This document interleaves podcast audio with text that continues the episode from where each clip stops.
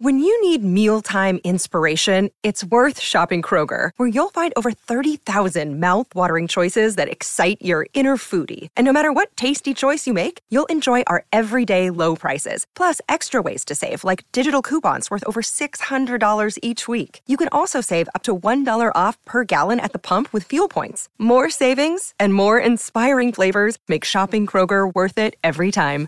Kroger, fresh for everyone. Fuel restrictions apply. Welcome to the New Books Network. Hi, welcome back to the New Books Network. My name is Adam Bobeck, and I'm a PhD candidate in social cultural anthropology at the University of Leipzig. I am thrilled to welcome back Professor Stan B.H. Tan-Tangbau to the show as my first repeat guest. Professor Tan-Tangbau is a Vietnamologist who has taught at the National University of Singapore as well as Ritsumeikan University in Japan. Today, we are discussing his new book, written in collaboration with Liu Quan Minh and Quen Tien Duc, entitled Jazz in Socialist Hanoi Improvisations Between Worlds, which was published in 2022 with Routledge. Professor Tan-Tangbau, welcome back to the show. Thank you, Adam. It's great to see you again. I am most honored to be your first repeat guest. So, why Hanoi?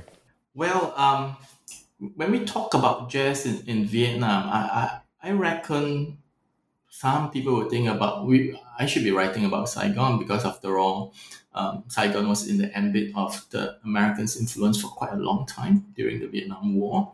Certainly, there the influences there. But if we are talking about present day jazz, if we are talking about the emergence of jazz under socialist rule, it has got to be in Hanoi for a few reasons. Number one, it is in Hanoi where we find a very active group, quite a significant group of musicians, Vietnamese musicians playing jazz regularly, professionally. It is in Hanoi that we have the first Vietnamese owned jazz club, Minh's Jazz Club. This year will mark the 25th anniversary of the club. It's been playing jazz continuously for 25 years. Now, that's quite a record in in Asia, I would reckon, as and in of all places in Vietnam. And it is also in Vietnam, in, in Hanoi, and the um, National Academy of Music. That's the National Conservatoire, where jazz is first introduced as an official subject beginning in the early 1990s, before it kind of expanded into a full fledged faculty several years ago. So it makes sense to talk about jazz, if you want to talk about jazz in Hanoi in present day Vietnam, he has to start with Hanoi. So, starting in Hanoi, could we begin kind of where music was at during and after the war in Vietnam? Sure. Now, um, most of us who are familiar with Vietnam will know that um, d- during the war, um, cultural practices are all very tightly controlled. One reason being, of course, the war in the South, the Liberation War. And the second reason being that Vietnam at that time, Northern Vietnam actually, was at a stage of a very intensive socialist revolution, working towards um, um, achieving socialism. So things were so tightly controlled, there's really not much resources left for many other things. So music at that time was basically asked to serve the interest of the revolution, the interest of the nation in terms of fighting the war. So people be familiar with this term called red music or đỏ, where these are all very um, patriotic music, music that's uh, filled with slogans um, that conveys the messages of different social reform campaigns, um, campaigns to fight the war, to mobilize resources for the war and everything. So these are pretty heavy music, and these are the kind of music that we will hear on the radio, on the public speakers, and especially live performances where you have all these um, state um, song and dance troops, artists troops going around to perform, to raise funds, mobilize resources, to encourage the people, to boost the morale of the troops. They'll be playing all this kind of music. in order to get everyone into the act, into to, to support whatever the state, the party was trying to do. Very heavy duty music. So that's the main thing that we hear. But at the same time, in order to have people able to play all this kind of music, these are not easy music to be played in the first place. Um, to compose this kind of music, they have to pour in resources to, to train musicians. So they, they formed the Vietnam School of Music, which um, later on became the, the, the National Academy of Music in Vietnam. So over there, they were trained, the musicians who, who, who helped to establish the school, they focused very strongly on um, high art music, namely classical music, what they call proper mainstream music, the proper art form, the highest art form in music. So it was very serious about classical music. It's all about training how them how to master the instruments, understand the theory in classical music, so that they can compose their own music for different purposes, especially for the revolution, and as well as to raise the, the artistic level, aesthetics level of the general population. And along the way, you have a lot of support from their socialist allies from China, from Eastern Europe, from Russia, sending musicians and professors coming to Vietnam to train them or giving them scholarships to study in these host countries so that they can get their proper certifications, get receive proper training. So, so in, in, in the public sphere, other than red music, you do hear some classical music.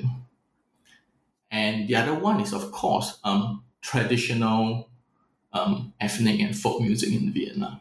So it's about it's a kind of nationalism emphasizing the ethnic diversity of the country and unity of the population of diverse population. So you have all these ethno ethnomusicologists going out to collect the performances of the ethnic minorities, bringing them back to the city to train them, to learn how to play this kind of music and, pass it on to other people. So you hear quite a fair bit of um, traditional ethnic and folk music in in the public sphere as well. But this is all in the public sphere. Although um, other popular music that were commonly heard before the war, popular Vietnamese music, they were kind of um, implicitly banned initially, then explicitly restricted and prohibited later on. They call that yellow music. You, you don't hear this in the public sphere. People dare not even sing them or play them at home for fear that someone will report you. But in very informal occasions, um, like wedding parties, birthday parties, any possible occasion where you can celebrate, do some proper celebration approved by the state. They do play um, lighter music like um, polkas. That's very, this, this, this is very common during that era. Um, they will play popular classical music, shortened version of it. Things like um, saber dance uh, in the Persian market. These were very popular tunes in Vietnam. They also play some um, dance music like cha cha cha, rumba, tango for people to listen. Sometimes they do dance if there's not too many people watching, etc. So they, you do have all this kind of instrumental music that were being played during that era. So that was music during the war. Then after the war, what what we we know for sure was that especially after 1975, with the South being reunited the country, the strong influences from um, the United States and other Western countries. It was about holding back, you know, keeping in check all these um, Western capitalist influences. So it was a, a period of very strict control of what could be played in the public sphere, what could be played at home. Very, very tight control. So yellow music was definitely a no go. You can't even whistle it, I think, for, for, for a period of time. But it was, but the, the influences of all this music was too strong. It kind of seeped into everyday music. Even the northern musicians who come into contact with them say, these, these are good melodies, are sophisticated music. We, they, so they also introduced that those rhythms, those beats, the different instrumentations, especially the electric combo band, into the kind of light music they were originally playing at parties and celebrations in, informally. So, as um, Liu Guangming puts it, there was a, a social need for lighter music. It was a period where the serious red music it couldn't really gel well with the needs of the population in peacetime. So they need to have the people who could really play this kind of music. And so that was a after the war, especially from the late 1970s onwards, even so-called red music that was played for lighter occasions kind of had this kind of influences. Minh himself re- re- remembers forming a combo band with that was kind of influenced by jazz rhythms, playing all these other, all these songs for the audience. So th- that was a period of change. It was like the the rise of light music from the late 1970s onwards. So this is recounted in several chapters in, the book. It's quite a fascinating um, um, story on its own. Maybe later on someone will, will, will write a book that focuses specifically on just light music in Vietnam. Yeah, so you you touch on these different categorizations of music: red music. You just referred to yellow music, uh, light music, and initially jazz, as you write it in the 1980s, is included under that label of light music, right? Yes. Well, the the story of how jazz um, was, was allowed to be played. I mean, I, I talked about this in the earlier book. In this book, I talk a, little bit. I, I talk about it in more detail, in, in a more in a larger context. We all know that jazz is um, originated from America, so there was no way jazz could could be heard, could be played after the war. There was no way. But if we look at the broader context of the world, jazz was played in behind the Iron Curtain. So you can find hear it everywhere in Eastern Europe. So keep in mind during the 1950s, 1960s, 1970s, the, the Eastern European countries were holding their own jazz festivals. And many, um, the US was sending their own musicians there as part of the um, um, Jazz Ambassador program to, to play music, to play jazz for the audience there. So they were intermingling with each other.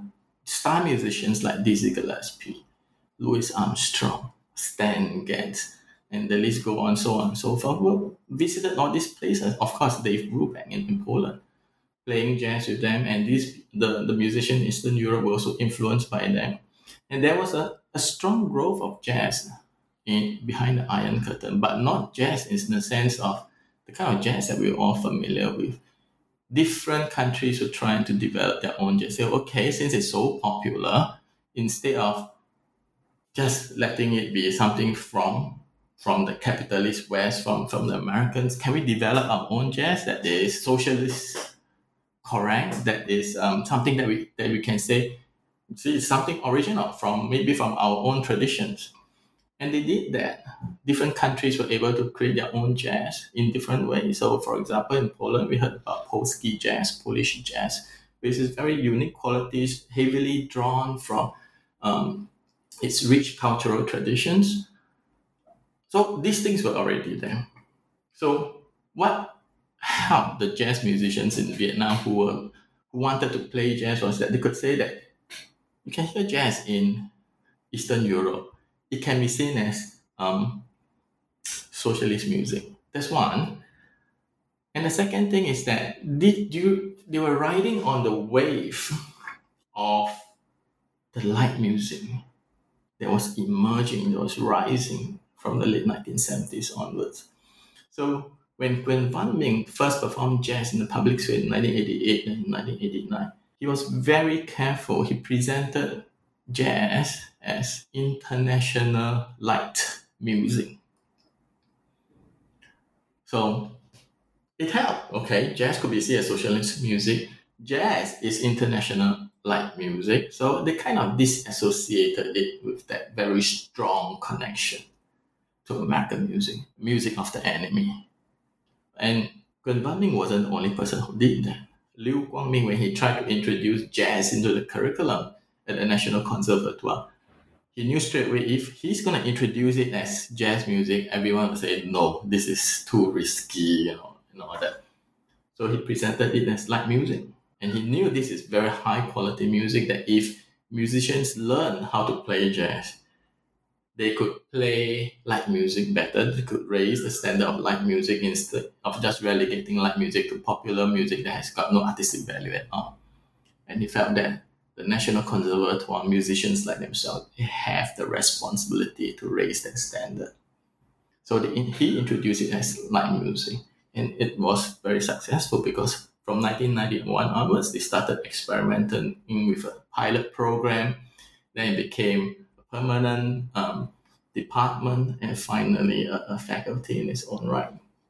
So that was how they kind of successfully disassociated jazz from its um, American capitalist connections in the early days. Although Vietnam was undergoing um, the Doi Moi reforms, opening up to the world, adopting the market economy, but these were um, pretty delicate times. You have to be careful what you do. So they, they took a very, um, say, um, calculated steps to make sure that it is a sustainable endeavor. And as you write in the book, right, there were two things going on. At the same time that they were labeling it international light music, they were also incorporating elements of Vietnamese folk music. Could you talk about that a little bit? Oh, sure.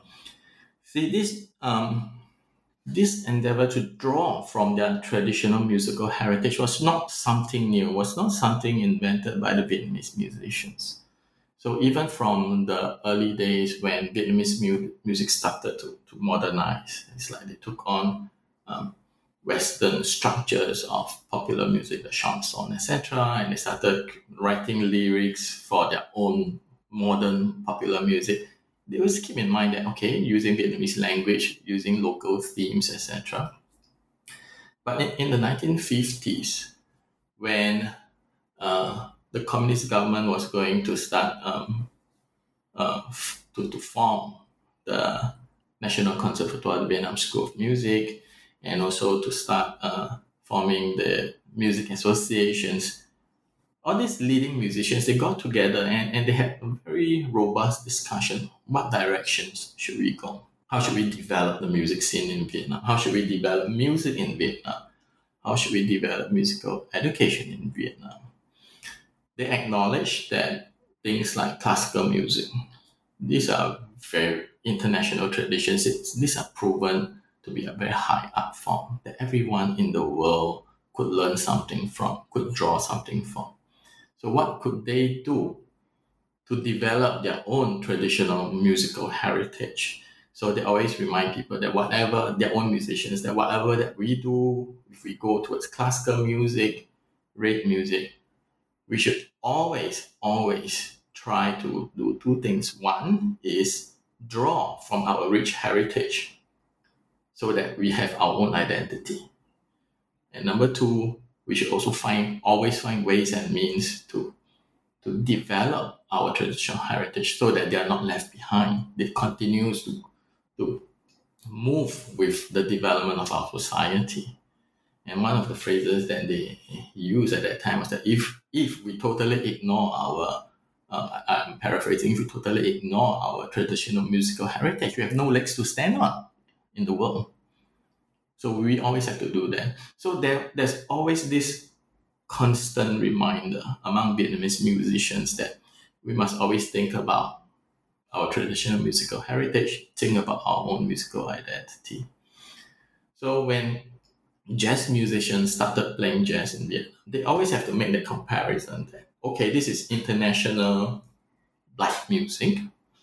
Um, in what ways is it compatible with our society, with our culture? So remember in the 1980s, late 1980s, this was the era of disco music, heavy rock music.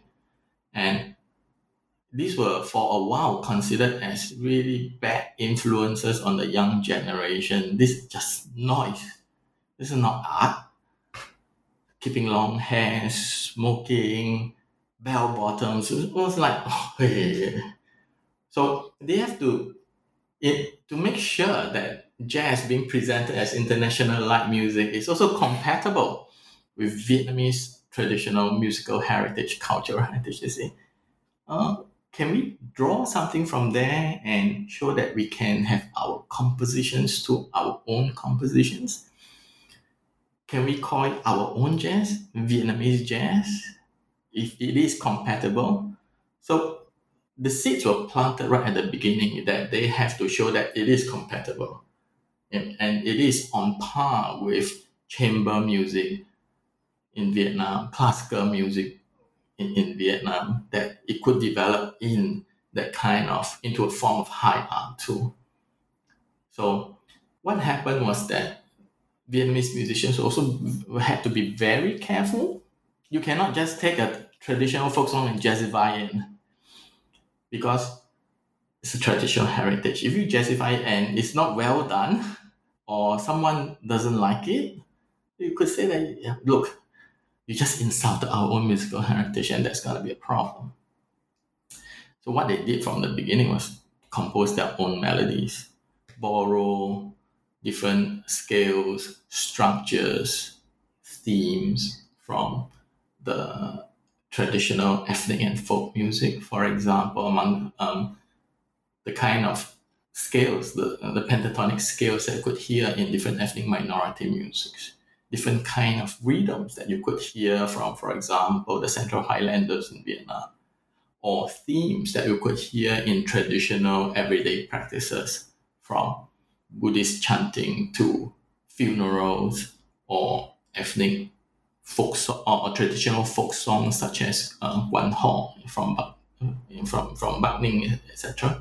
So they try to draw from all these kind of different influences borrow some rhythm, scales, structures, etc., but using their own original melodies. So that was how tradition, um, Vietnamese jazz started to evolve from the very early days. It's not a jazzification of traditional folk music, I have to emphasize that. And in chapter three, to kind of shift track for a minute, in chapter three, you start talking about places where in Hanoi today you can hear live jazz music. Can we talk about those places? Oh, oh sure. Um, let's start with um, um, in uh, diplomatic occasions. All right. So I, I, will always remember being a Singaporean um, living in Vietnam or visiting Vietnam. Every now and then I attend, if, if, the, if the time is right, I would be attending things like the National Day receptions held in the different hotels in Vietnam. And I, I will always remember was I, when I was attending my first one, my first uh, National Day reception in Hanoi, it was only not too long ago, just several years ago. And as I was walking towards the hotel, a familiar voice called to me. Uh, someone sitting by one of the cha the roadside tea shops, right?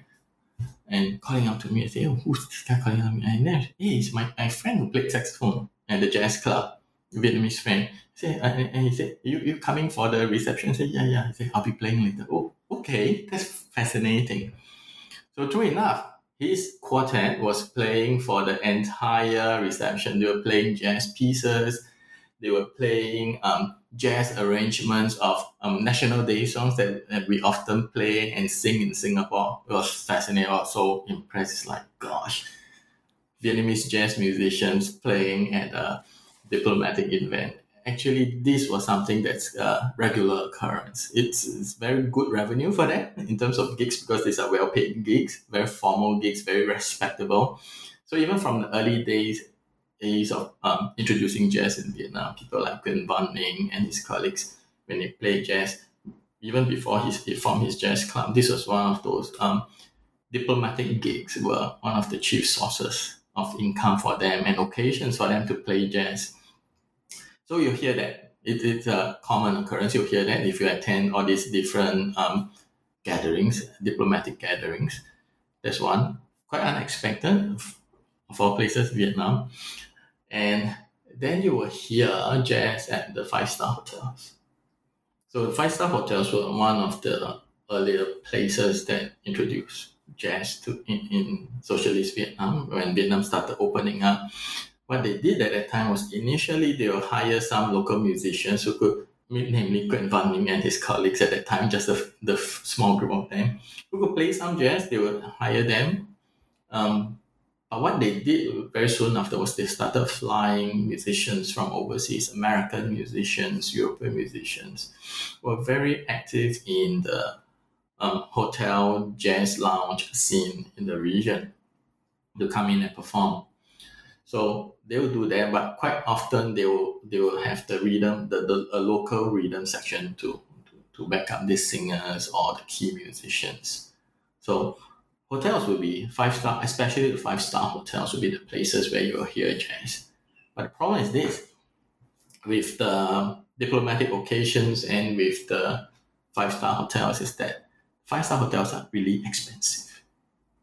So if you go there, you find that especially during the 1990s and the early 2000s, it's mainly foreigners. Because for Vietnamese to go there, yes, they can afford it, but it's not the music I like. Why do I want to pay so much to come here?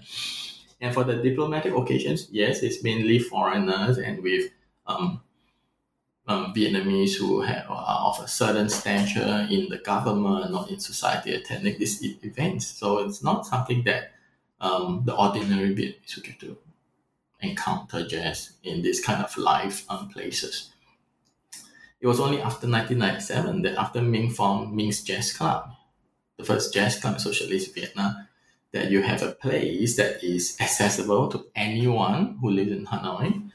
Uh, the prices uh, have always been low, no cover charge, and they play music. They only play jazz, so you can't go in and expect to hear popular Vietnamese music, rock music. No, it's always jazz every day jazz.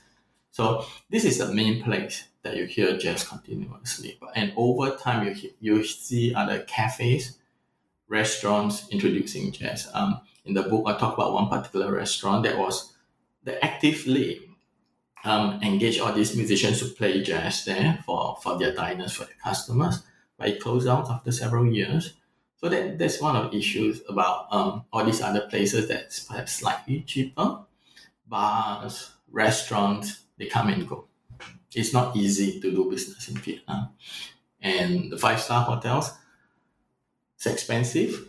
Um, sometimes, and one of the things that the musicians, uh, the jazz, the Vietnamese jazz musicians of, often told me is that yes, you, you, we play jazz there, but we play very light jazz, very easy listening kind of jazz if you start to improvise too much, it gets too intense, people can't find the melody, you get feedback from the manager.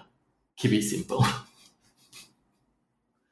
so these are the places. So, but one of the mo- most interesting things is that in, in Vietnam, you find jazz at the opera house. That's the, the, the, the Hanoi Opera House that was built by French. And this is like the dream theater for any musicians in Vietnam. If you're a serious musician, that is a stage that you want to perform in. It is like for American jazz musicians, it's like for, for them to perform at the Carnegie Hall. So it's a huge thing. And guess what? It's a regular occurrence in Vietnam for the last 20 years. Either Minh or his younger colleagues will be holding concerts there. So every year you will find at least a, few, a couple of few concerts jazz concerts by Vietnamese jazz musicians. And it's becoming quite a regular occurrence in the last few years as more Vietnamese jazz musicians finish their studies overseas, started teaching at the conservatoire, becoming really active in the local music scene.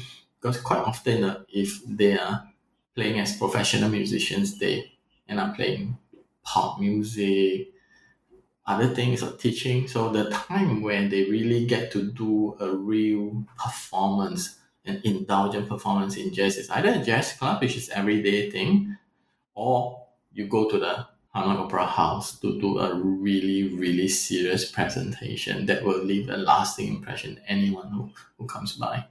So these are the places that you hear jazz, and, and it's quite impressive, I would say.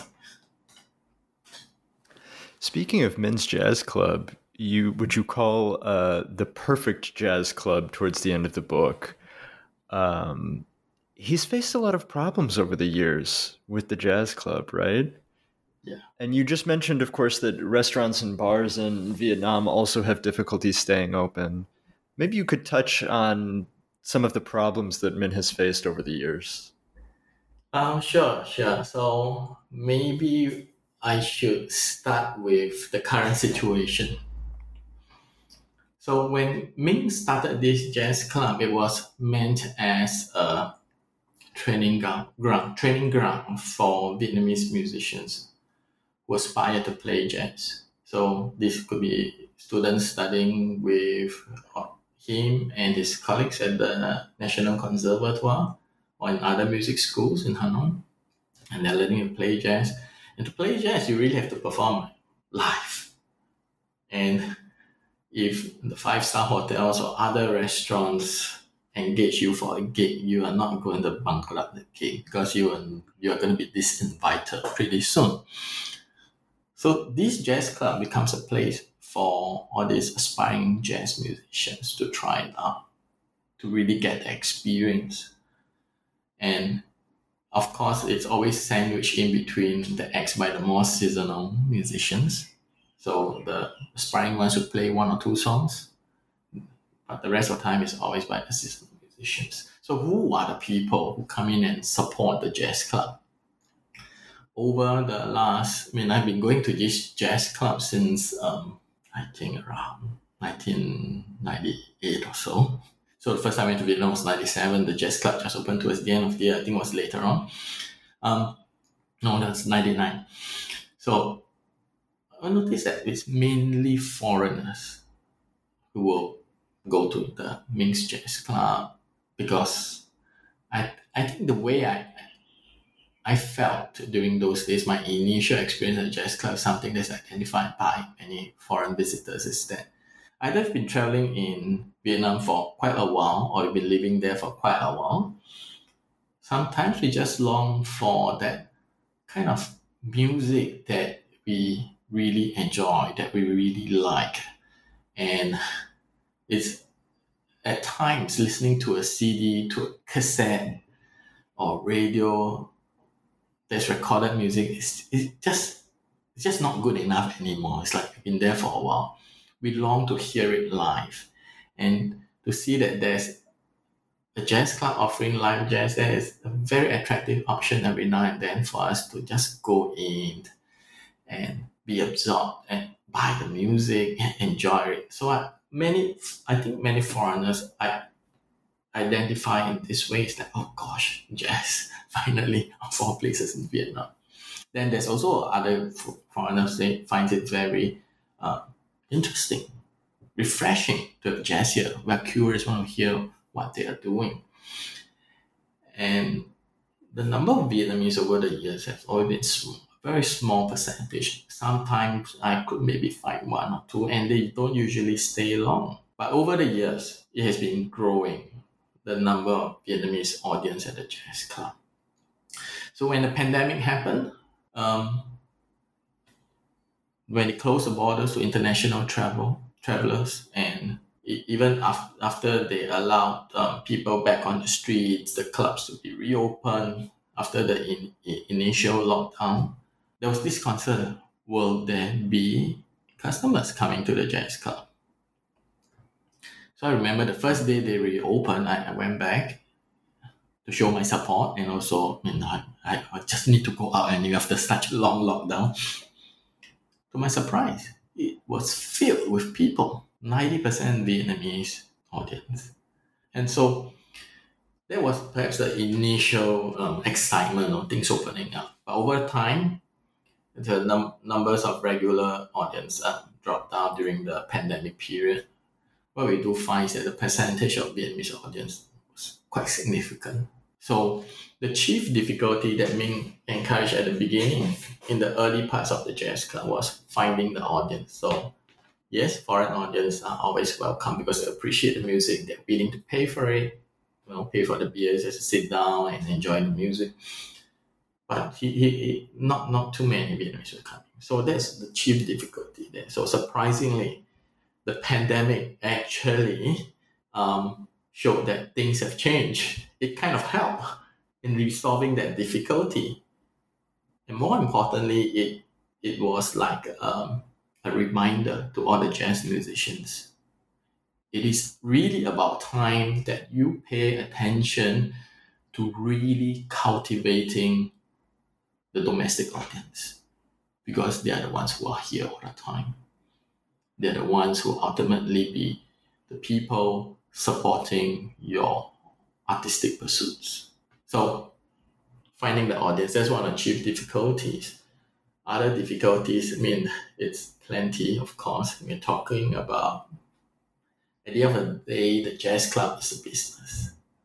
So being a business means you have not to not just make ends meet, you have to pay your musicians a certain rate. It has to be attractive. But one thing that we all know is that Minh's Jazz Club has the lowest gig rate in Hanoi or in Vietnam. But musicians go there to play simply because they want to play jazz. So, and because of this, um, that it's being a business, so they cannot afford to pay high rate. So, for a long time, Minh's Jazz Club until now remains a training ground for aspiring musicians, remains that haunt for seasoned jazz musicians who just want to play jazz and don't really care much about how much money that they make. There is this really dedicated group of Vietnamese jazz musicians there. But there are many who play who spend the initial years playing there and went out to do their own gigs, get more lucrative, lucrative gigs, whether playing jazz or other musical genres. So it kind of um, limits the, the musical development of the jazz club itself year in, year out. And again, what happened during this pandemic, during the past two years, was that um, the seasoned musicians themselves, people like, for example, Doug, find that this actually also a place where they can actually really experiment. So when they started writing new music, they finish everything. They could try it out there instead of just go spending a huge amount of money to hold a big concert at the Hanoi Opera House or other concert halls. So they could do like mini shows there to try out new stuff. So it kind of gave the jazz club an identity that's more than just like um, a, a, training ground for aspiring jazz musicians over time. So um, again, the pandemic um, has its ups and downs for many people. Opportunities lost, opportunities gained. So these are the two things that I identify as the, the chief difficulties that they have faced over the years. Other things it will be things like when the lease run out, what do they do? Do they continue there? Because they see that oh you've been successful you have customers coming you've been there for a long time without changing hands for five years ten years. I'm going to raise the rent. What are you going to do? Because if they pay more rent they can't afford to run the jazz club and also have to move. So it has to move and it moved several times over the past 25 years. That's that's the difficulty. It's, it's a problem for any jazz club i believe. But then the advantage saving grace is that um, they managed to establish a, rep, a, a, reputation for themselves that is not tied to a particular location, but rather to the name. And that's not something that many other cafes or restaurants that have been introducing jazz acts could do.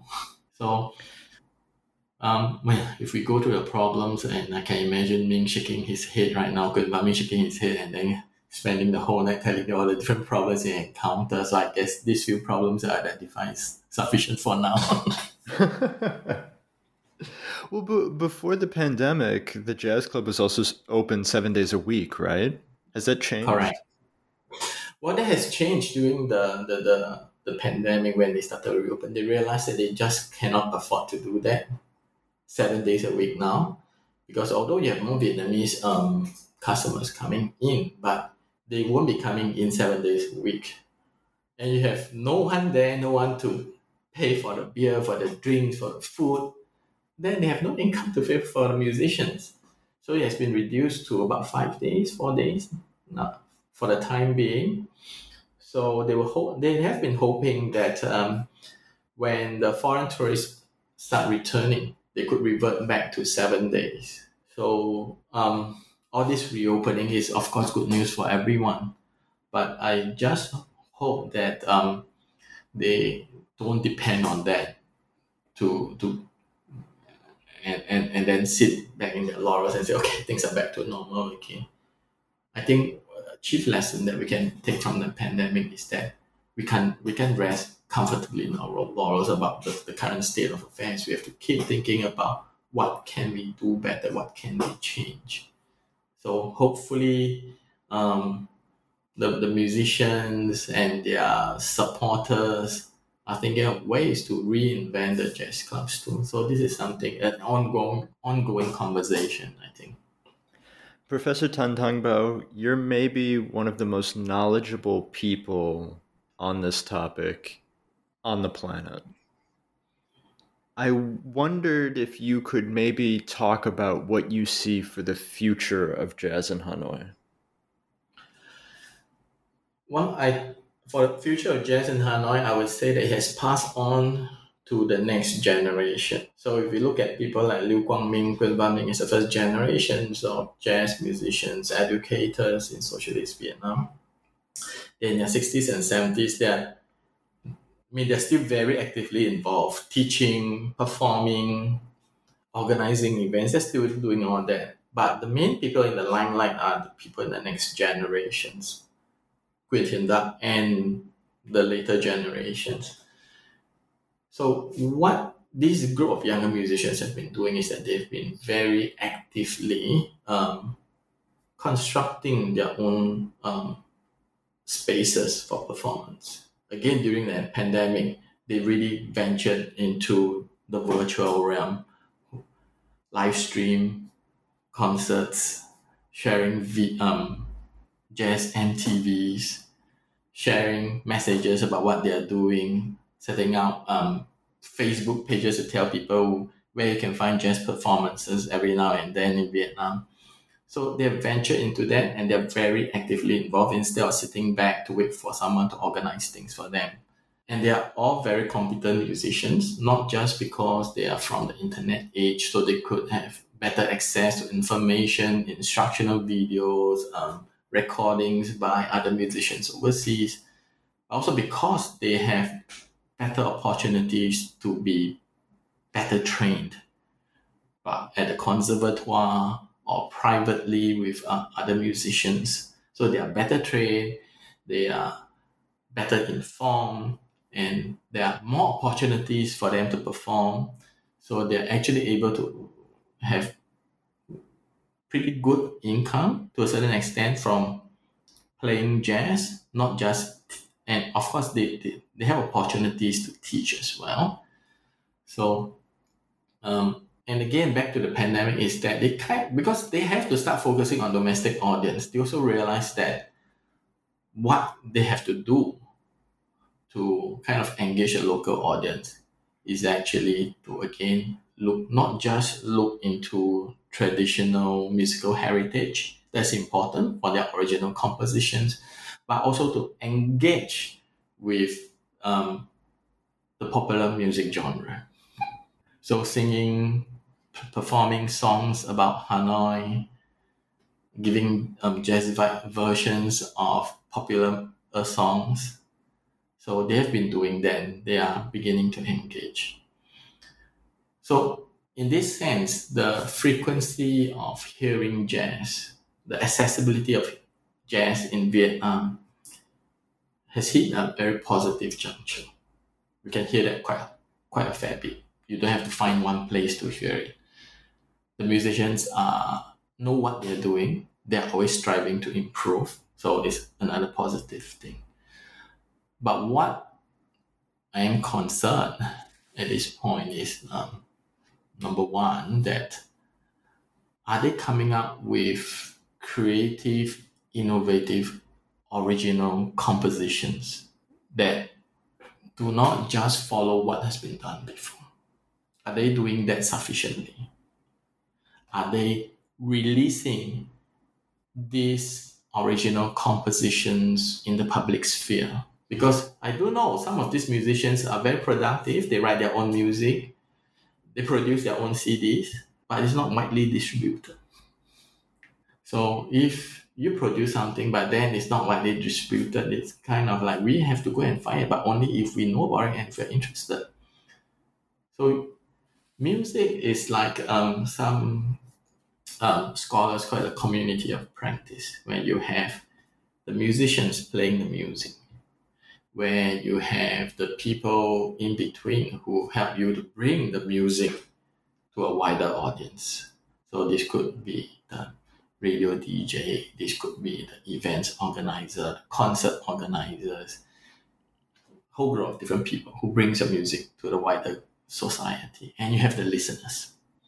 So it needs to come full circle in order for jazz to be sustainable. For a long time, especially in the early years of Vietnamese jazz, that that that circle was quite limited, but it was enough because they were playing to the audience who would allow the music to be played.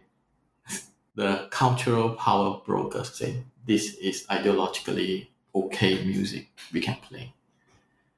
It allows it to be part of the official soundscape to be taught at the national concerts, to be played at diplomatic events, to have a jazz club that plays every night, to be played, performed at the Hanoi Conserva- uh, Hanoi Opera House. So for a long time, that worked. But in order for it to be sustainable as a professional art form, they need to expand that um, community of practice for it to be sustainable. And you will also find that as more and more Vietnamese um, become more cosmopolitan, whether they've been educated, given a Western oriented education, a modern education, been overseas, working with foreign companies in Vietnam, you, you find quite a number of Vietnamese who are familiar with jazz as a musical genre or even taken a liking to it. So chances are many of these Vietnamese will be looking to jazz as played, as performed in North America or Europe or versions of it Southern South America as the kind of jazz that they like, that they're familiar with, and using that as a yardstick to compare with what they would hear live in Vietnam what they would hear in recordings found in Vietnam, or these original recordings that I talked about in the earlier book and so in the second chapter of this book. And they start comparing, will they will this new Vietnamese audience take to Vietnamese jazz that's currently being played? That remains a question that we have to investigate further. Because one problem that we have is that Okay, um, although you can find Vietnamese um, jazz music on Spotify, on Apple Music, um, it probably won't appear in your preference or your recommended list for many of these listeners. Probably won't appear, so you probably won't find it. Um, as the and, as people start to look for like more um, art, cultural artifacts like um, vinyl records. It's becoming popular again nowadays. You won't find Vietnamese jazz records anyway because it's not produced as vinyl records. CDs, yes, they're available. And again, the problem is that it's not widely distributed. So the question now for, for the future Vietnamese jazz is that this community of practice, is it expanding to bring in all these new listeners for Vietnamese jazz? In Vietnam, or it did not. So we are at a pretty critical juncture, I would say, for Vietnamese jazz. What directions will it take? And I think all the pioneer musicians will tell you that it's very critical for us, for Vietnamese jazz musicians, to really have their own voice in the world jazz, in the jazz world, so to speak. Because and this brings us back to one of the things I said earlier about Vietnamese music during the 1950s and all these pioneer musicians in, in their discussions that if they don't look to their own musical cultural heritage, if they don't develop their own voicing in the jazz world and the jazz planet, they literally have no legs to stand on. Because if you're playing like exactly what other people are playing from North America, from Europe, who do you think people will choose to listen? You or the original artist? So it's a pretty critical juncture at this point in terms of its um, sustainability with its own unique identity, or is it just another musical genre that's uh, accessible in Vietnam? I hope I'm making sense in, when, when I put it in this way because this is the first time I actually talk about this. I think it absolutely makes sense. Absolutely. This will come as no surprise to listeners, and this is, of course, why you're my first repeat guest. I have nothing but good things to say about this book. It's so interesting to think and work through what jazz looks like in Vietnam, what it has looked like, and what it, how it's developing into the future. You know already, Professor Tan-Tangbau, that there's one ritual that I like to keep up on the New Books Network, which is to finally ask at the end of every interview what you are working on now. All right. Um, so previously, um, when, when we had the same conversation, uh, uh, similar conversation, I told you I was working on the uh, book on the historic geography of the railway line from Haiphong in Vietnam to Kunming in, in Yunnan province, China. Going a bit slow, still working on it. Hope to finish it soon. But um, along the way, um, something interesting happened. Two things actually. The first thing um, is the myself and the Vietnamese jazz music- musicians who collaborated with me in these two books, um, Jazz in Socialist Hanoi, Improvisation Between Worlds. There's namely Liu Quang and Thien Duc, and Playing Jazz in Socialist Vietnam, Quyen Van Minh. So the four of us, we have been invited to do a keynote presentation at the Engaging with Vietnam International Conference at the end of October in Ho Chi Minh City. So this is um, this is an opportunity for us to express our heartfelt, heartfelt appreciation to the uh, conveners of the of the conference, namely Professor Liam Kelley and Van Le Ha, for giving us the opportunity. So it'll be quite exciting. For the first time, you have the four of us sitting together to talk not just about the two books, but about how Vietnamese musicians and artists really through the in their pursuit of this art form really work to engage with the their audience to build up an audience with Vietnam pop the, the population in Vietnam. Because as I said jazz is a community of practice it needs to come full circle and right from the beginning they, they have been quite well aware of that and working towards them so that would be quite exciting that keynote presentation um, then the second thing is, of course, um, recently Liu Guangmin and I started working on a book project. There's a, a social cultural history of the accordion in socialist Vietnam. So we've been talking about music a fair bit, and only red music, yellow music, all these things. Uh, one of the things that uh, Minh, no, no, uh, Liu Guangmin himself is a noted accordionist in, in Vietnam and an accordionist professor in Vietnam. And all the things he kept reminding me is that, is that, you know, the accordion is a major instrument in Vietnam during the war years, through the revolution, and even after liberation. And as you will read, as you have read in the book, light music was introduced through the accordion faculty at the National Conservatoire because the accordionists during the 1980s, late 1980s were all switching to the electric keyboards to take up gigs and to play light music.